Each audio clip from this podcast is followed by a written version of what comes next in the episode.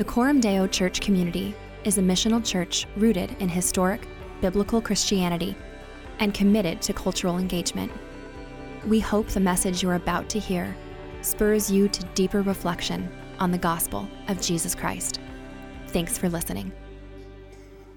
Our scripture reading this morning is the book of James, chapter 5, verses 13 through 18. Is anyone among you suffering? Let him pray. Is anyone cheerful? Let him sing praise. Is anyone among you sick? Let him call for the elders of the church and let them pray over him, anointing him with oil in the name of the Lord. And the prayer of faith will save the one who is sick, and the Lord will raise him up. And if he has committed sins, he will be forgiven. Therefore, confess your sins to one another and pray for one another that you might, may be healed. The prayer of a righteous person has great power as it is working. Elijah was a man with a nature like ours, and he prayed fervently that it might not rain. And for three years and six months, it did not rain on the earth. Then he prayed again, and heaven gave rain, and the earth bore its fruit. The word of God for the people of God. Well, good morning, church. My name is Dusty White. I serve here as one of the pastors. I want to apologize in advance if I begin to cough. I was sick a few weeks ago, and I'm still battling a little bit of a, a tickle in my throat. My doc has promised me that I'm okay, okay, so don't worry about it. But I, it, is, it is annoying to listen to a guy who coughs, you know? Like, that's not great. So, if that happens, I apologize. I do have my water. I'm ready to rock, okay? Are you ready to rock? As you heard read, we find ourselves in James chapter 5. And if you don't have a Bible with you, there's one underneath your chair and we'll be on page 952 if you happen to be using that scripture underneath your seat. I'm really excited for the Word of God today, specifically for our church. My family and I, we were out at the pumpkin patch uh, a couple of years ago. you know what I'm talking about the pumpkin patch, the Disney of the Midwest.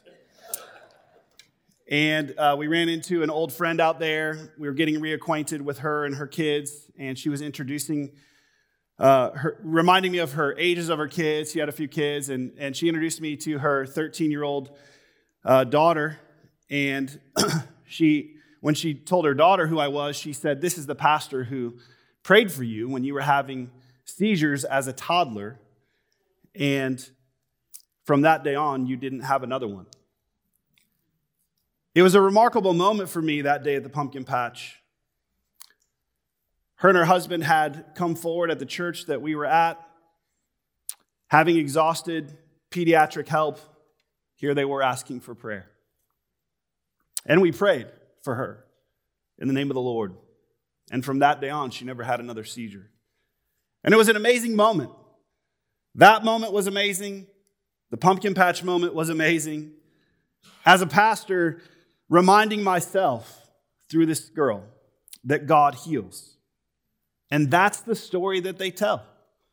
They give God all the glory for all of their healing. And there's no doubting it at all in their own life and in their own family. And in addition to that, I and we, you, some of you, have prayed for years for certain couples in this particular church to have a baby. And after 10 years, sometimes, 10 years is a long time. After a decade of prayer, God opens up the womb, changes the narrative, and makes a way because God heals. And I've been in NICU rooms all throughout this city over the years as a pastor where tiny little babies were fighting medical odds and parents are prepared for the worst. And we come around those little glass cocoons and we pray as the people of God. And some of those kids are back in Coram Deo Kids this morning because God heals. Now, I know that not every story from the NICU is a story of blessing like that. Sometimes we suffer. And my family has had its own share of suffering in our home. My wife has had a fever for five and a half years. That's pre COVID. in case you're wondering, okay? She has what medical experts call a fever of unknown origin. And after exhausting the best of the best in Omaha over the course of 2018, 2019, we spent 41 days at Mayo Clinic and let them poke and prod for a while. And we're still praying for healing, and we're still trusting God's sovereign plan. Now, I know what some of you are thinking right now. Some of you are like, hey, man, I got your next doctor. I got a guy. I know a guy, man. You got to talk to this guy. Hey, I love all of you. You're great. Your suggestions have been great. Others of you are maybe going to email me your special Advil, uh, sinus rinse, stand on your head, essential oil concoction. hey, I'm good. Just trust me, we've had lots of help, okay? Others of you can't imagine. I mean, can you imagine having a fever for over five years? And she's had good days, she's had bad days, and honestly, some fever free days periodically. But she's battling. I should also mention that when I came to this text, I brought it to her, and she was gracious enough to let me tell you that story. Because actually, she just wants to be a normal gal. She doesn't want to be the pastor's wife with a fever. She just wants to be among you and be normal. Here's my question How do we make sense of God healing some of these stories, but not all of them? The most straightforward answer to this very perplexing question is this I don't know. I want God to heal it all. I suspect you want God to heal it all. And friends, this is why the Advent season is so important to the church. We cannot make sense of everything, and so we say, Come, Lord Jesus. And as we await the coming of our Lord to make all things right, we take all of these perplexing questions and we pray, Thy will be done, as we did just moments ago. Friends, prayer can change us. That's what James 5 has to say to us today. Prayer can change us. Do you believe that? That's what James wants to teach us. Prayer can change us, and God wants us to be a praying church. So let's look at two ways that prayer can change us. First of all, prayer can change how we suffer. James 5, verse 13. Is anyone among you suffering? Let him pray. Is anyone cheerful? Let him sing praise. Is anyone among you sick? Let him call for the elders of the church and let them pray over him, anointing him with oil in the name of the Lord. And the prayer of faith will save the one who is sick, and the Lord will raise him up. And if he has committed sins, he will be forgiven. James has something very practical to say to those who are suffering. Here he gives us a few short questions and a few short answers. These are really short, pithy questions and answers. They're quite effective. Is anyone among you suffering? Let him pray. Some of your Bibles might say he must pray. Is anyone cheerful? Sing praise. Is anyone among you sick? Call the elders and let them pray. So, whether cheerful, suffering, or sick, whatever the circumstance is, James wants us to be Godward oriented in our disposition. He wants us to be prayerfully patient in adversity and thankful when we experience prosperity. All of life, friends, is lived between moments of great disappointment and great celebration. And the Christian, the Christian always has a response. We pray and we praise as the occasion demands. And James has something specific to say to the sufferer. Our troubles can manifest themselves physically, mentally, and beyond. And so the question is posed to us today Are you sick or are you suffering? Is that you or someone close to you? James says, you should pray. And when we pray, especially in these moments, we are acknowledging God's sovereign power to meet our needs in our circumstances. And James calls out to us and says, Hey, are you suffering? You must pray. And then he says, Not only should you be praying, but if you're sick, you need to call on the elders of the church and let them pray. The church elders are the representative leaders of the believers in a local church. They're the men who exercise leadership and pastoral oversight over the congregation in a local context. And friends, Coram Deo Church is a church that has elders who really want to be praying for you. So if this is your first time, or maybe you've just been here a couple of Sundays, maybe you're hanging out in the back. If that's you, here's the deal you want to be known. All of us are longing to be known, and this is a church where that can happen. James is assuming that his readers know their elders so that they can call on them to pray. And our elders love praying. Our elders love praying for the sick. We love prayer in general.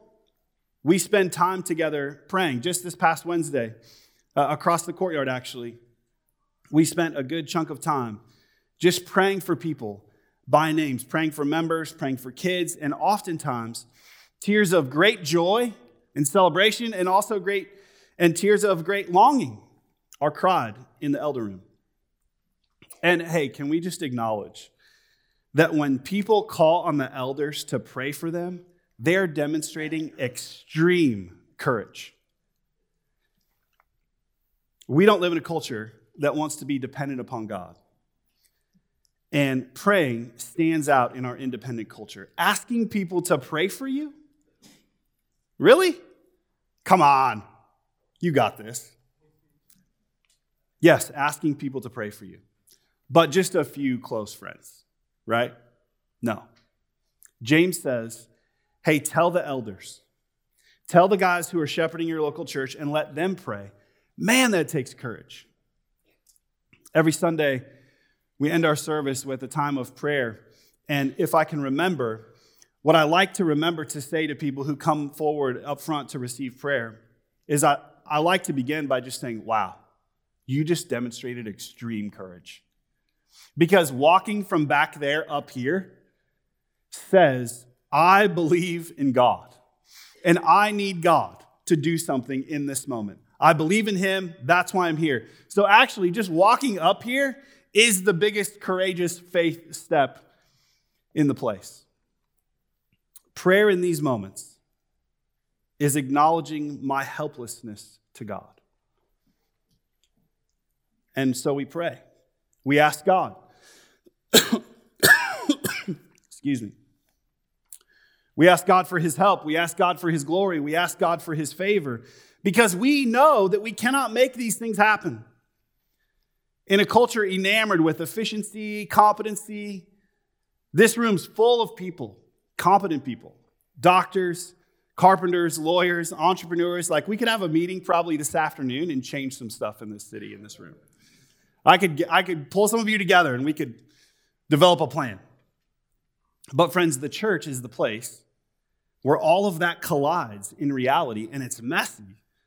And sufferers and sinners can receive prayer, and we can pray for one another. There's no veneer, it's needy, it's humbling ourselves under the mighty hand of God and asking Him to do something amazing.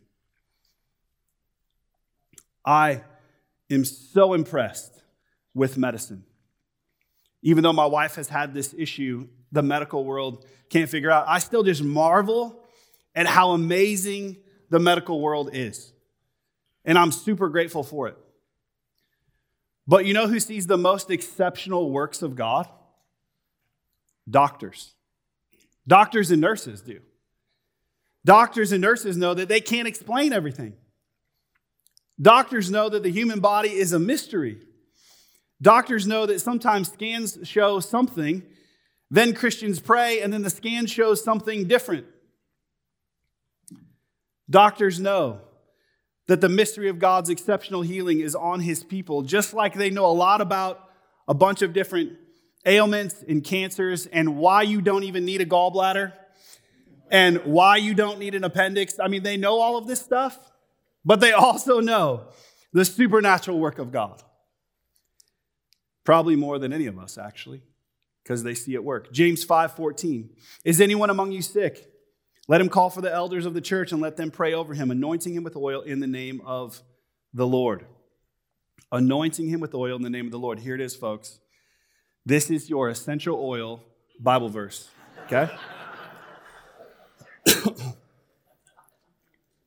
and prayer is mentioned seven times in these verses. But this verse mentions anointing with oil. And in the Old Testament, oil represents the blessing and the presence of God. Kings and prophets were anointed to represent the presence of God, resting upon them in the work that He had called them to do. Oil was used for consecrating, dedicating, and purifying things to the Lord. We see this in Luke 10. In Luke 10, the Samaritan applied oil and wine to the wounded man along the Jericho road. We see it in Mark 6 when the disciples went out on their first missionary journey and they went out anointing people with oil and healing them. So, all throughout Scripture, we see oil being used. I think Zack Eswine captures the earthiness of the oil for us with these words Elders are not Jesus, but Jesus has called out to them and placed a gracious vocation upon their lives. Sometimes there are two of us, other times there are more of us. We draw near. It signifies for the world that the sick one is cherished by God and that God's people not only rejoice with those who rejoice, but also weep with those who weep. Such presence is rare in the world. Linger here. Do not rush. One of the elders, a maintenance man by day, reaches his dirt creased knuckles into his pocket for the oil. He hands it to another pastor. It smells like incense, but any oil will do, for the oil is like the dirt in the maintenance man's hands. The dirt is not the work, but a signal of the work that was done. Both the dirt and the oil offer no defense for soap, neither can outlast the scrubbing. Both will release their grasp from the skin and wash into wash away into the tub. But though the symbol disappears, the work it revealed remains. Like Old Testament anointing, a setting apart has taken place. This gathering in some is a sign of Jesus' active presence.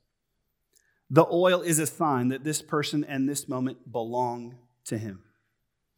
The prayer in his name declares that only Jesus has the power to govern what ails. And then he adds this parenthetical thought. Even our good use of medicine and our active gratitude for good doctors and nurses are like shoes ultimately held together by the stitching and laces of God. So, friends, when we pray and if we anoint with oil, we're not merely closing our eyes and saying words. Instead, we're literally getting on our wartime walkie talkies and begging God in faith to hear us and change something. We're asking Him to bring healing, and sometimes He does. And even when He doesn't, we embrace mystery, especially during Advent, and we say together, Even so, come, Lord Jesus. Would you say that with me actually again here this morning? Even so, come, Lord Jesus. So whether here or there, sickness will not have the last word. Verse 15 And the prayer of faith will save the one who is sick, and the Lord will raise him up. And if he has committed sins, he will be forgiven. Now, we need to talk about this verse for a moment because it can be quickly misunderstood. This verse, this verse seems to link sickness to sin. And sometimes that is the case, but not always. We're reminded of the disciples in the Gospel of John that make a very shallow connection, and we need to be careful to not be like them in this way. In John chapter 9, verses 1 through 4, this is what we read. As he passed by, he saw a man blind from birth, and his disciples asked him, Rabbi, who sinned, this man or his parents, that he was born blind? And Jesus answered, it was not that this man sinned or his parents, but that the works of God might be displayed in him. We must work the works of him who sent me while it is day. Night is coming when no one can work. So Jesus says, hey, it's not his sin or his parents. His blindness is not linked to personal sin. And then Jesus displays his power by healing him. But we also know that David in Psalm 32 feels the weight of his sin physically. In Psalm 32, here's a few verses at the beginning of Psalm 32 Blessed is the one whose transgression is forgiven, whose sin is covered. Blessed is the man against whom the Lord counts no iniquity, and in whose spirit there is no deceit. And then in verses 3 and 4, we see kind of this physical reality. David says, For when I kept silent, my bones wasted away through my groaning all day long. He's feeling something here. For day and night your hand was heavy upon me, and my strength was dried up as by the heat of summer. So in verses three and four, we see some sort of physical reality to unconfessed sin. And then in verse five, it turns I acknowledged my sin to you, and I did not cover my iniquity. I said, I will confess my transgressions to the Lord, and you forgave the iniquity of my sin. So in this case, it seems like David has some sort of physical reaction to sin. He's wearing it. Like if he would have came in here this morning, you would have been like, "Oh, David, are you all right? Like you look a little heavy." You know, he's like that friend that you see and you're like, "Ooh, he can't be doing well. He doesn't look normal. His countenance seems off." And in verse 5, he confesses and repents. We're also reminded of the Apostle Paul. He prayed and healed all, healed all sorts of folks throughout the New Testament, but we also know that his dear friend Epaphroditus was never healed, or wasn't healed, at least we have an account for it, from his lingering illness that he almost died from. We learn about this in the book of Philippians. And you can be sure that they were praying about that. So it's really ignorant of us, it's immature of us, and ridiculous of us to say to someone who is sick, What sin are you not confessing? Not super helpful. One time, uh, my family and I, we were coming back from Montana. My wife is from Montana, so we are coming back to Omaha from Montana. I think we either go there for Thanksgiving or Christmas. I can't remember which it was. I think it was Christmas. We're coming back. We had little kids at the time. This is like 12 years ago. And uh, we're driving back, and it's always just a little dicey. Like you're just kind of rolling the dice if you're going to travel north for the holidays, right? And so we're coming back, and we're just in this snow, sleet, just cruddy driving. And I'm, I'm at the point where, like, I got to decide, like, are we going to do the hotel thing, or are we going to keep going, or what's going on? This is prior to me having some sort of cool radar app on my phone. And so I called my friend Bob, and I said, Hey, Bob, can you get on the radar and just tell me, hey, like, what's this storm doing? So he called me back a couple minutes later and he said, hey, man, you must have some sort of sin in your life because there's only this tiny little cluster of a storm that's just following you from Fargo all the way through South Dakota to Omaha. And yeah, I mean, like sometimes pastors talk like that. It's kind of ridiculous. And I probably did have sin in my life, to be fair. But so it's immature of us to talk like that, right? But it is mature and wise to realize that God gives us bodies. That's the point. And sometimes, if we won't repent, God will use our bodies to get our attention. So I'd propose to you today that this isn't a verse linking sin to sickness necessarily or salvation to sickness, but rather it's James helping us remember that we are embodied souls, and our bodies cannot be dismissed when we're talking about suffering and sinning. Sometimes when we're sick, we're slowed down just enough that the illness is the occasion for recalling and repenting. God is in the business of healing the whole person. So, the first thing that James wants us to learn about prayer is that prayer can change how we suffer. Secondly, prayer can change how we relate. Look at verses 16 and 17. Therefore, confess your sins to one another and pray for one another that you may be healed.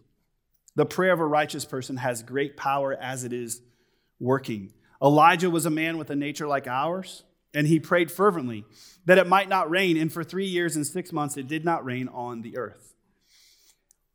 James has been convincing that prayer is powerful. And now he wants us to know that not only can prayer change us, it can also change the way that we relate. To whom do we confess our sins? Verse 16 says, to one another. So, certain discretion and limitation might be needed from time to time, but James is urging us to realize that when we confess our sin to one another, it opens up the church community towards genuine faith and honest prayer. Just last Sunday night, a week ago, in my living room, in my gospel community that I'm a part of, we read through a few passages of scripture, much like you probably do in your gospel community. I asked a few simple questions. And the last question I asked was something like How do these passages of scripture move you personally towards repentance and faith? We left some awkward silence, like Mike did moments ago for us. And one guy spoke up and he said, Man, as we read through James 5, it says there that I need my yes to be yes and I need my no to be no. And my wife and I just had a conversation about this, about how that wasn't the case for me, and he gave this example. And that, in our gospel community, is an opportunity, because of that particular confession, that's an opportunity that can change our gospel community if we take that moment in. Prayer changes how we relate. He's saying, I'm a Christian, you're a Christian, I need prayer in this area. I'm a mess, and messy people own their stuff. Is that allowed here? Some timid souls might wonder. Yes, it is. Sinners repent into the safety of the gospel. And as we do, as we do that together, we can experience profound freedom in Christ and it absolutely will change the way that we relate to one another. It changes us because a culture of grace starts to put oxygen into the room. People start breathing again. People are unburdened, and grace welcomes us as we confess and pray. So, together, we acknowledge our helplessness. Prayer can change the way that we relate. Friends, you'll notice that in this James 5 passage, there's really no individuals in this passage. It's not just you and Jesus, it's you and the elders, and it's you and one another.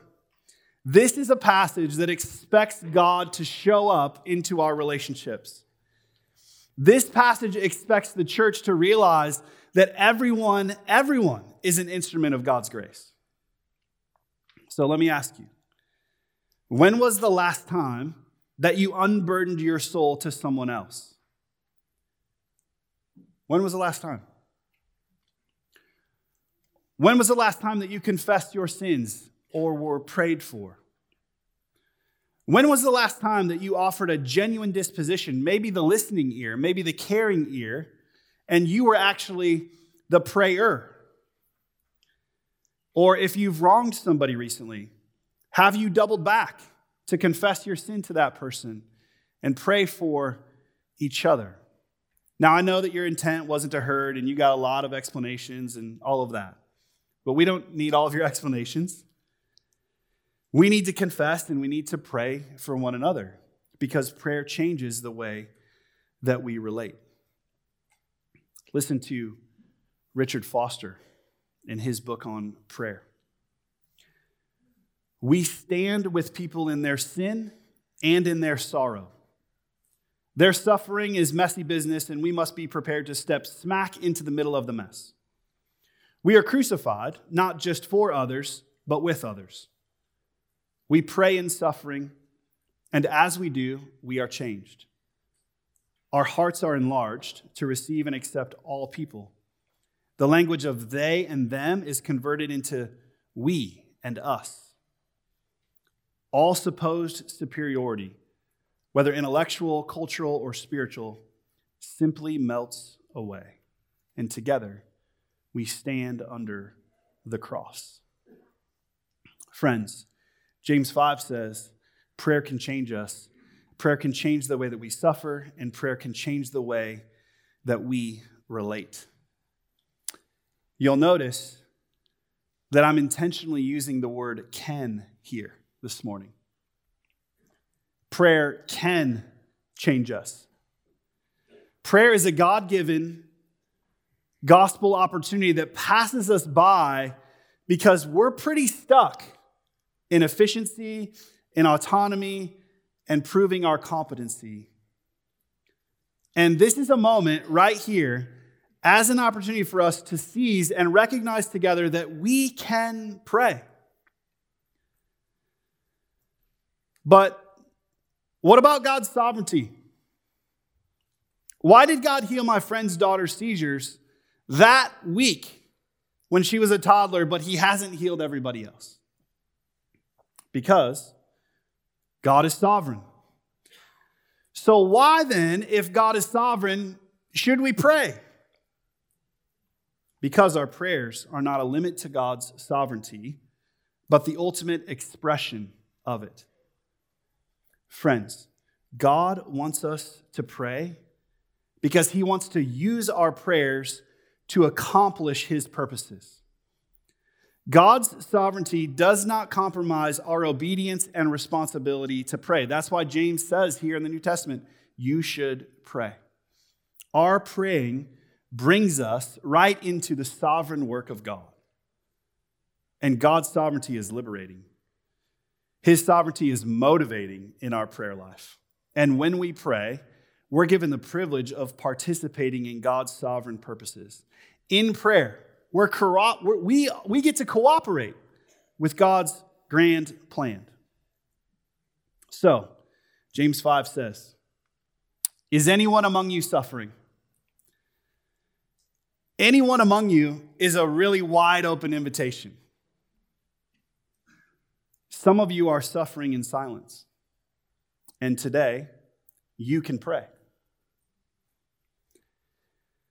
Others of you are sinning in darkness or stubbornness. And today, you can confess and pray. Today, James 5 presents an opportunity for us. It's the opportunity to interrupt that silence, that isolation with prayer. And this, this passage expects God to show up. So, for weeks, you should just know that your elders have been praying specifically towards this Sunday. They are excited to pray with you today. And we believe that the last thing you need is to need prayer and miss the opportunity. So, we're actually ending the service a little bit differently today. Uh, I know that you guys are all creatures of habit and I know you're expecting, you know, two, you know, communion, two songs, and a benediction, and things like that. I'm a creature of habit. That's what I'm expecting. But in a moment, we're going to come to the Lord's table just like we do every Sunday. But at the end of that time, we're also going to be offering a special time of prayer. Uh, every week, we end the service with an opportunity of prayer. But today, in light of James chapter 5, we're going to extend that time. So there will be no benediction here this morning. We're going to take communion. We're going to sing like we always do. And when that second song is over, our time of prayer will begin. And you're welcome to head out the doors and connect in the atrium or in the gallery with others if you'd like. But if you need prayer, I want to strongly encourage you to come forward and pray. And especially if you need physical healing and would like the elders to anoint you with oil and pray for you, we just invite you to come forward and pray. And if we happen to be praying with other people, we'll be here as long as it takes. You can be patient. You don't need to be in a hurry. Like, it, like Zack Eswine said in that lengthy quote linger here, do not rush. Just know that pastors and other leaders from our prayer team are eager to pray with you this morning. And since prayer changes us, we're going to pray now. Would you join me?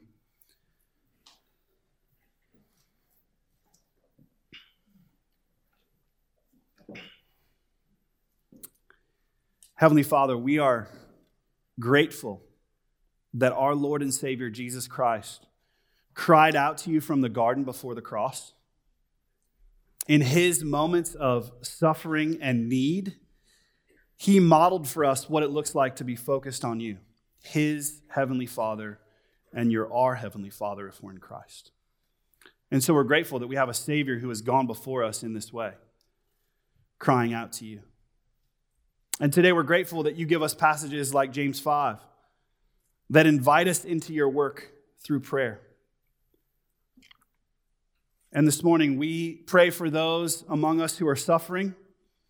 We ask that you would bring healing to their bodies and their ailments. And we pray that you would deepen our gospel communities in how we relate. That confessing our sin to one another would create a rich gospel culture in this church. And earlier we prayed, Thy will be done. So as we take communion now and then spend some time praying together, we even ask that again that your will would be done here. Spirit of God, help us to step into your ways with courage. I pray for my friends who are timid this morning, who know that they need prayer, but they've just been suffering in silence. Would you give them courage this morning? Would you meet them in that faith? And for those of us who need prayer this morning, would you give them the courage they need to just let other people into that? And would you manifest your presence among us in your name? Amen.